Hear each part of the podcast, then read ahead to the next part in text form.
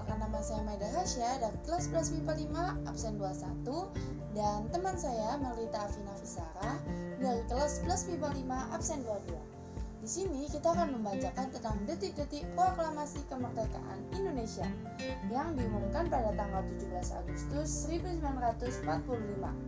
Gak terasa negara kita yang tercinta ini sudah berulang tahun ke-75 kemerdekaan Republik Indonesia dulu tidak terjadi begitu saja. Peristiwa pertama yang memiliki dampak besar kemerdekaan bangsa Indonesia adalah Perang Dunia Kedua. Sekalipun Indonesia tidak terlibat dalam Perang Dunia Kedua, tapi Jepang yang saat itu menjajah Indonesia memiliki peran yang sangat penting dalam perang tersebut, khususnya di medan Asia Pasifik. Di medan tersebut, Jepang sangat agresif dalam melawan kekuasaan Amerika Serikat. Namun, lama-lama maka keagresifan Jepang tersebut mulai berkurang karena Jepang perlahan tidak mampu melawan kecanggihan senjata Amerika Serikat. Hingga pada puncaknya pada tanggal 6 dan 9 Agustus 1945, Hiroshima dan Nagasaki, dua kota penting di Jepang, dibom oleh Amerika Serikat. Akibatnya, Jepang mengalami kehancuran karena Hiroshima merupakan tempat berkumpulnya tentara Jepang sekaligus pusat pemberangkatan kapal-kapal perang Jepang. Sebenarnya, waktu itu Amerika Serikat tidak memilih Nagasaki sebagai kota yang akan dijatuhi bom atom. Kota yang seharusnya dijatuhi bom atom pada waktu itu adalah kota Kokura yang menjadi pusat persenjataan Jepang. Namun, pada saat kota Kokura mau dijatuhi bom atom, kota tersebut malah tertutup awan. Hal ini membuat pilot Amerika Serikat kesulitan melihat kota tersebut.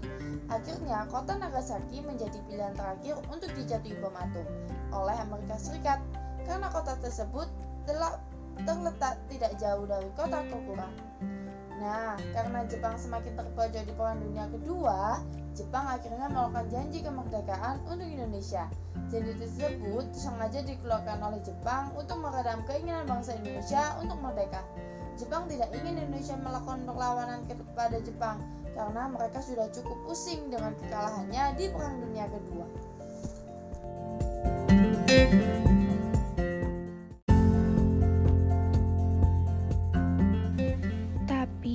Janji kemerdekaan yang dikeluarkan Jepang pada saat itu bukan janji mereka yang pertama loh.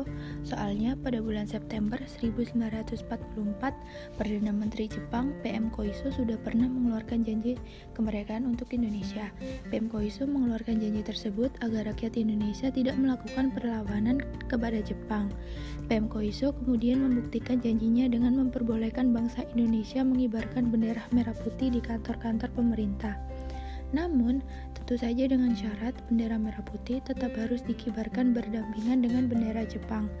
Lebih jauh lagi, Jepang mewujudkan janji kemerdekaan bangsa Indonesia dengan membentuk suatu badan yang ditujukan untuk menyiapkan kemerdekaan Indonesia pada tanggal 1 Maret 1945. Badan bentukan Jepang tersebut kemudian diberi nama Badan Penyelidik Usaha-Usaha Persiapan Kemerdekaan Indonesia atau yang bisa disebut sebagai BPUPKI atau yang dalam bahasa Jepangnya disebut sebagai Dokuritsu Junbi Chosakai.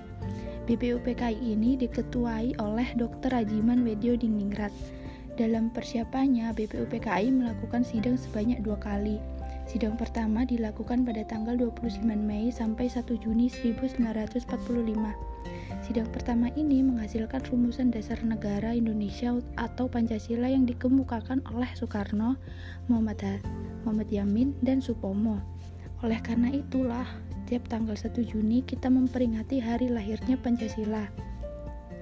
Kemudian tanggal 22 Juni 1945, BBUPKI menindaklanjuti sidang pertama mereka dengan membentuk panitia kecil dengan anggota sebanyak 9 orang, yang disebut juga sebagai Panitia 9.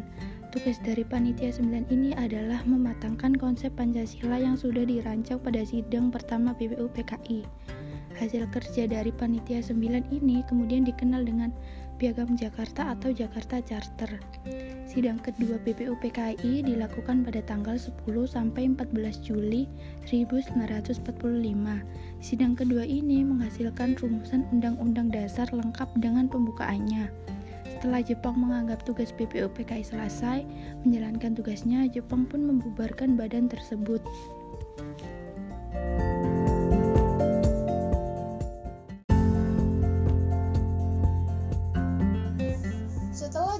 Membubarkan BPUPKI, Jepang kemudian membentuk Panitia Persiapan Kemerdekaan Indonesia atau yang biasa disebut dengan PPKI atau yang dalam bahasa Jepangnya disebut sebagai Dokuritsu Junbi Inkai pada tanggal 7 Agustus 1945.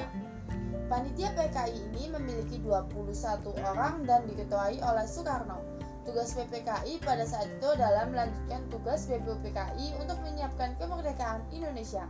Setelah itu, Jepang kemudian memanggil Soekarno, Hatta, dan Rajiman untuk pergi ke darat di Saigon, Vietnam. Saigon ini merupakan pusat tentara Jepang untuk wilayah Asia Tenggara. Pada tanggal 12 Agustus 1945, Jenderal Terauchi mengucapkan selamat pada Soekarno dan Hatta sebagai ketua dan wakil ketua PPKI. Jenderal Tauji juga menegaskan kalau Jepang akan memberikan kemerdekaan untuk Indonesia. Setelah bertemu dengan Jenderal Tauji, Soekarno-Hatta dan Rajiman pun kembali ke Indonesia.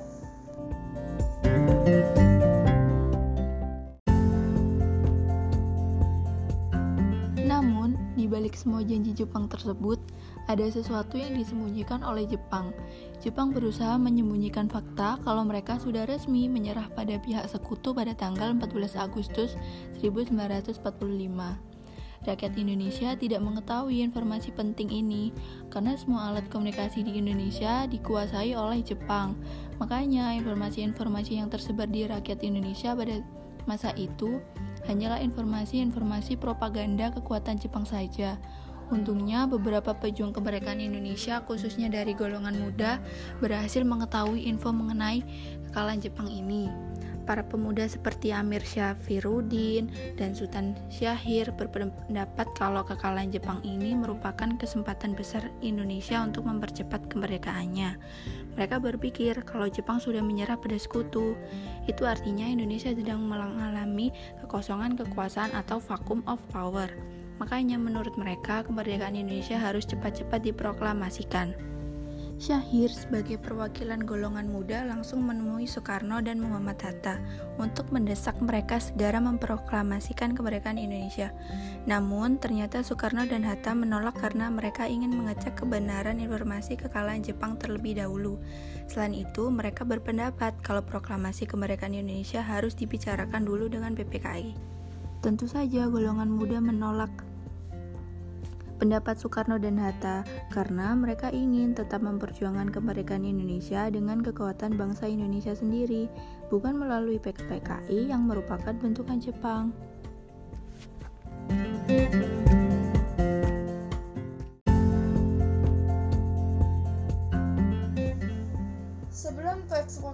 Proklamasi dibacakan, terdapat peristiwa yang biasa kita sebut dengan peristiwa Rengas Dengklok, di mana golongan muda tetap bersikeras memaksa Soekarno dan Hatta untuk memproklamasikan kemerdekaan Indonesia yang selamat-selamatnya tanggal 16 Agustus 1945.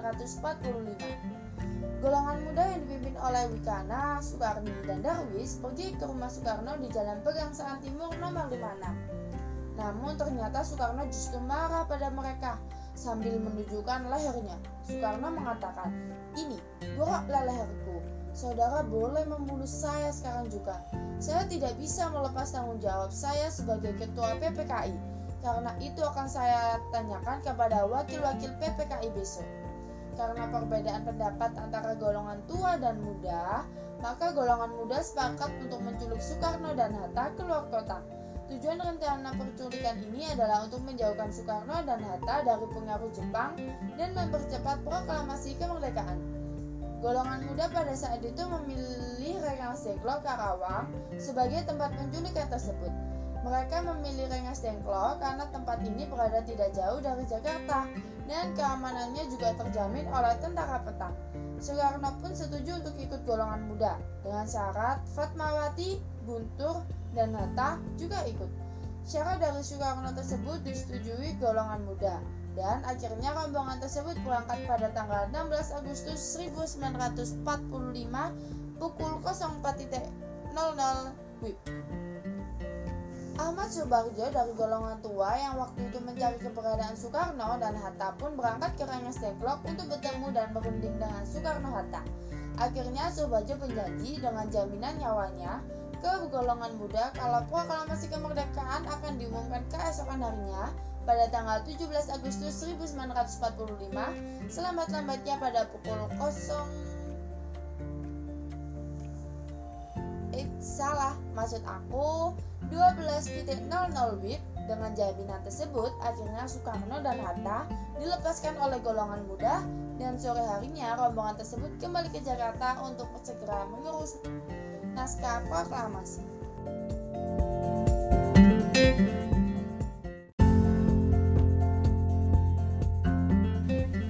Perundingan antara golongan muda dan golongan tua dalam penyusunan teks proklamasi kemerdekaan Indonesia berlangsung pukul 2 sampai 4 dini hari. Teks proklamasi ditulis di ruang makan Laksamana Tadasi Maida, Jalan Imam Bonjol, nomor 1. Para penyusunan teks proklamasi itu adalah Soekarno, Muhammad Hatta, dan Ahmad Subarjo. Konsep teks proklamasi ditulis oleh Soekarno sendiri di ruang depan. Soekarni mengusulkan agar yang menandatangani teks proklamasi itu adalah Soekarno dan Muhammad Hatta atas nama bangsa Indonesia. Teks proklamasi Indonesia itu diketik oleh Sayuti Melik pada pagi harinya 17 Agustus 1945 di kediaman Soekarno, Jalan Pegangsaan Timur, nomor 56 telah hadir antara lain Suwirjo, Wilopo, Gafar Pringkotikto, Tabrani, dan Trimurti. Acara dimulai pada pukul 10 dengan pembacaan proklamasi oleh Soekarno dan disambung oleh pidato singkat tanpa teks. Kemudian bendera merah putih yang telah dijahit oleh Ibu Fatmawati dikibarkan, disusul oleh sambutan Suwirjo, wakil wali kota Jakarta saat itu, dan Muwirdo pimpinan barisan pelopor. Pada awalnya, Trimurti diminta untuk menaikkan bendera, namun ia menolak dengan alasan pergerekan bendera sebaiknya dilakukan oleh seorang prajurit. Oleh sebab itu, ditunjuklah Latif Hendra Dingningrat, seorang prajurit peta dibantu oleh Suhut untuk tugas tersebut. Seorang pemudi muncul dari belakang membawa nampan berisi bendera merah putih, sang saka merah putih, yang dijahit oleh Fatmawati beberapa hari sebelumnya. Setelah bendera berkibar, hadirin menyanyikan lagu Indonesia Raya. Sampai saat ini, bendera pusaka tersebut masih disimpan di Monumen Nasional. Setelah upacara selesai berlangsung, kurang lebih 100 orang anggota barisan pelopor yang dipimpin Berata datang terburu-buru karena mereka tidak mengetahui perubahan tempat mendadak dari Ikada ke bangsaan. Mereka menuntut Soekarno mengulang pembacaan proklamasi. Namun ditolak, akhirnya Hatta memberikan amanat singkat kepada mereka.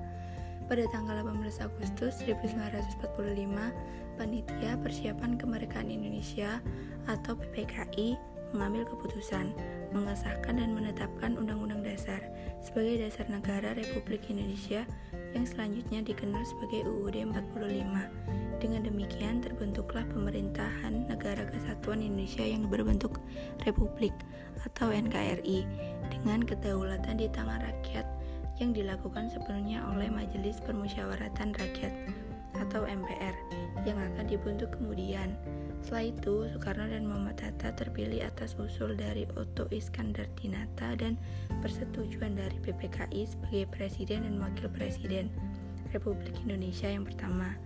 Presiden dan Wakil Presiden akan dibantu oleh sebuah komite nasional.